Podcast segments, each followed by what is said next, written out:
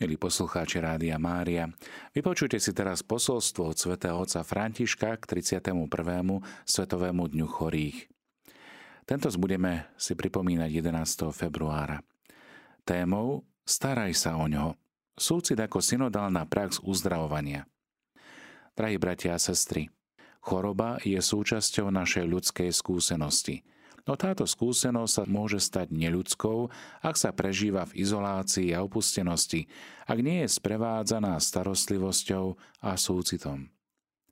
Ak kráčame spoločne, je normálne, že sa niekto cíti zle, že sa musí zastaviť pre únavu alebo pre nejakú nehodu napríklad na ceste.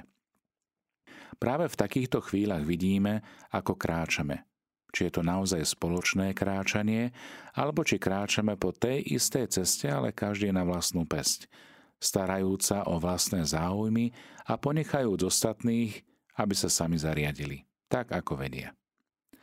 Preto vás na tento 31. Svetový deň chorých uprostred synodálnej cesty pozývam, aby sme sa zamysleli nad tým, že práve cez skúsenosť krehkosti a choroby sa môžeme naučiť spoločne kráčať podľa Božieho štýlu, ktorým je blízkosť, súcit a neha. V knihe proroka Ezechiela, v jeho veľkom proroctve, ktoré predstavuje jeden z vrcholov celého zjavenia, pán hovorí takto. Sám budem pás svoje ovce a sám ich dám do košiara, hovorí pán Boh. Stratené vyhľadám, odohnané zavrátim, poranené obviažem, choré posilním. Budem ich pásť svedomito. Skúsenosti dezorientácie, choroby a slabosti sú prirodzenou súčasťou našej cesty. Nevylučujú nás z Božieho ľudu, naopak. Privádzajú nás do centra pánovej pozornosti, lebo On je náš Otec a nechce na ceste stratiť ani jedno zo svojich detí. Ide teda o to, aby sme sa od Neho učili, ako byť skutočne spoločenstvom – Spoločenstvom, ktoré kráča spolu a ktoré je schopné odolať kultúre vyraďovania. Encyklika Fratelli Tutti, ako viete, nám ponúka nové čítanie podobenstva o milosrdnom Samaritánovi. Vybral som ho, aby som ním ilustroval bod obratu, ktorý nám pomôže výjsť s tieňou uzavretého sveta a predstavovať si a tvoriť otvorený svet. Existuje hlboká súvislosť medzi týmto Ježišovým podobenstvom a tým, ako sa dnes bratstvo mnohými spôsobmi popiera. Predovšetkým to, že zbytý a okradnutý človek je opustený na ceste, predstavuje situáciu, v ktorej sa nachádza príliš veľa našich bratov a sestier v momente, keď najviac potrebujú pomoc. Nie je jednoduché rozlíšiť, ktoré útoky na ľudský život a jeho dôstojnosť pochádzajú z prirodzených príčin a ktoré sú spôsobené nespravodlivosťou či násilím. Veľké nerovnosti a prevá záujmov niekoľkých ľudí ovplyvňujú v súčasnosti každé ľudské prostredie do takej miery, že je ťažké považovať akúkoľvek skúsenosť za prirodzenú.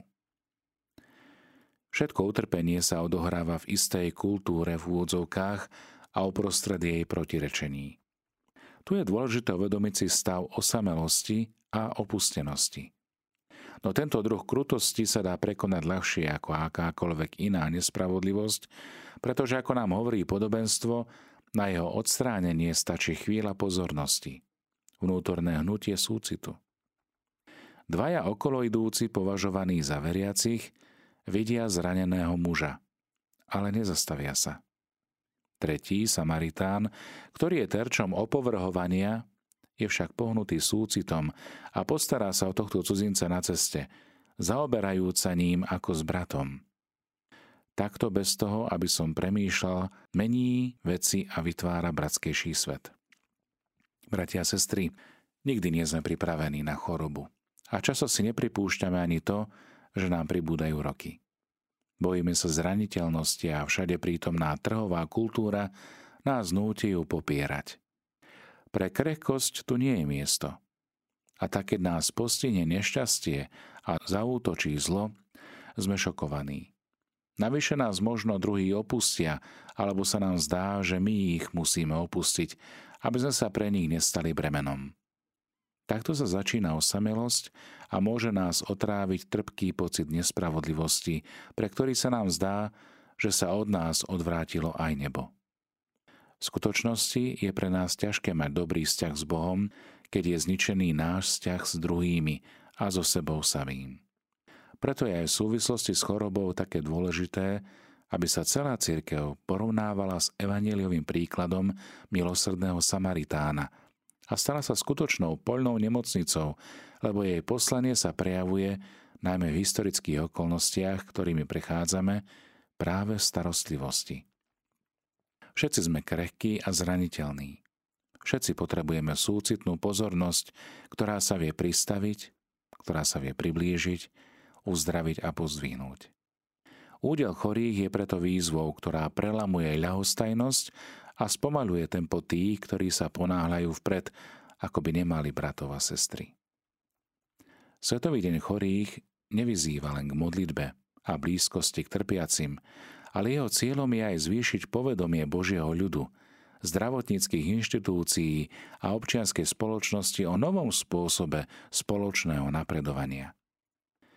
Ezechielovo proroctvo citované na začiatku obsahuje veľmi tvrdý súd, pokiaľ ide o priority tých, ktorí vykonávajú hospodárskú, kultúrnu a politickú moc nad druhými. Mlieko ste vypili, voľnou ste sa obliekli, vykrmené ste pozabíjali, no ovce ste nepásli. Slabé ste neposilňovali, choré ste neliečili, ranené ste neobviazali, rozprchnuté ste nezavrátili, ani stratené ste nehľadali, ale násilím a hrôzou ste panovali nad nimi. Tento citát z 34. kapitoly Ezechiela, 3. a 4. verš, hovorí veľmi jasne. Božie slovo je vždy poučné a príhodné, nielen pokiaľ ide o odsúdenie, ale aj v tom, čo navrhuje. Záver podobenstva o milosrdnom Samaritánovi nám totiž naznačuje, ako možno bratstvo, ktoré sa začalo pri stretnutí z oči v oči, rozšíriť aj do organizovanej starostlivosti. Všetky jeho prvky, hostinec, hostinský, peniaze, sľub informovať sa o situácii, toto všetko nás nutí myslieť na službu kňazov, na prácu mnohých zdravotníkov a sociálnych pracovníkov, na angažovanosť rodinných príslušníkov a dobrovoľníkov, vďaka ktorým sa v každej časti sveta dobro každý deň stavia proti zlu. Uplynulé pandemické roky zvýšili náš pocit vďačnosti za tých, ktorí každý deň pracujú na poli zdravotnej starostlivosti a výskumu. Avšak nestačí vín z tejto veľkej kolektívnej tragédie len úctením si jej hrdinov – COVID-19 podrobil túto veľkú sieť kompetencií a solidarity skúške a odhalil štrukturálne limity existujúcich systémov sociálneho zabezpečenia. Preto je potrebné, aby bola v každej krajine vďačnosť spojená s aktívnym hľadaním stratégií a zdrojov, ktoré by zaručili každému základné právo na zdravotnú starostlivosť a prístup k nej. Samaritán hostinskému odporučil Staraj sa o ňo. Ježiš to opakuje aj každému z nás a na konci nás vyzýva. Choď a rob ty podobne. Ako som zdôraznil vo Fratelli Tutti, podobenstvo nám ukazuje, s akými iniciatívami je možné nanovo vytvoriť spoločenstvo, počnúť s mužmi a ženami, ktorí prijali krehkosť druhých za vlastnú a nedovolia, aby sa budovala spoločnosť, ktorá niekoho odstrkuje, ale stávajú sa blížnymi, dvíhajú a rehabilitujú padnutého človeka, aby bolo dobro spoločné. V skutočnosti sme boli stvorení pre plnosť, ktorá sa dosahuje jedine v láske. A preto si nemôžeme dovoliť byť ľahostajní voči utrpeniu. 11. februára 2023 hľadíme na Lurdskú svetiňu ako na proroctvo, ako na lekciu, ktorú církev dostala uprostred modernej doby – Nezáleží len na tom, čo funguje a na tých, ktorí niečo produkujú. Chorí ľudia sú v skutočnosti v centre Božieho ľudu, ktorý napreduje spoločne s nimi a stáva sa tak proroctvom o ľudstve, v ktorom je každý zácný a nikto nie je na vyradenie. Príhovoru Pany Márie, uzdravenia chorých, zverujem každého z vás, ktorí ste chorí. Vás, ktorí sa o nich staráte v rodinách, v práci, vo výskume a v dobrovoľníckej činnosti. A vás, ktorí sa usilujete o vytváranie osobných, cirkevných a občianských zväzkov bratstva. A všetkým zo srdca udelujem svoje apoštolské požehnanie. V Ríme pri svetom Jánovi v Lateráne 10. januára 2023 pápež František.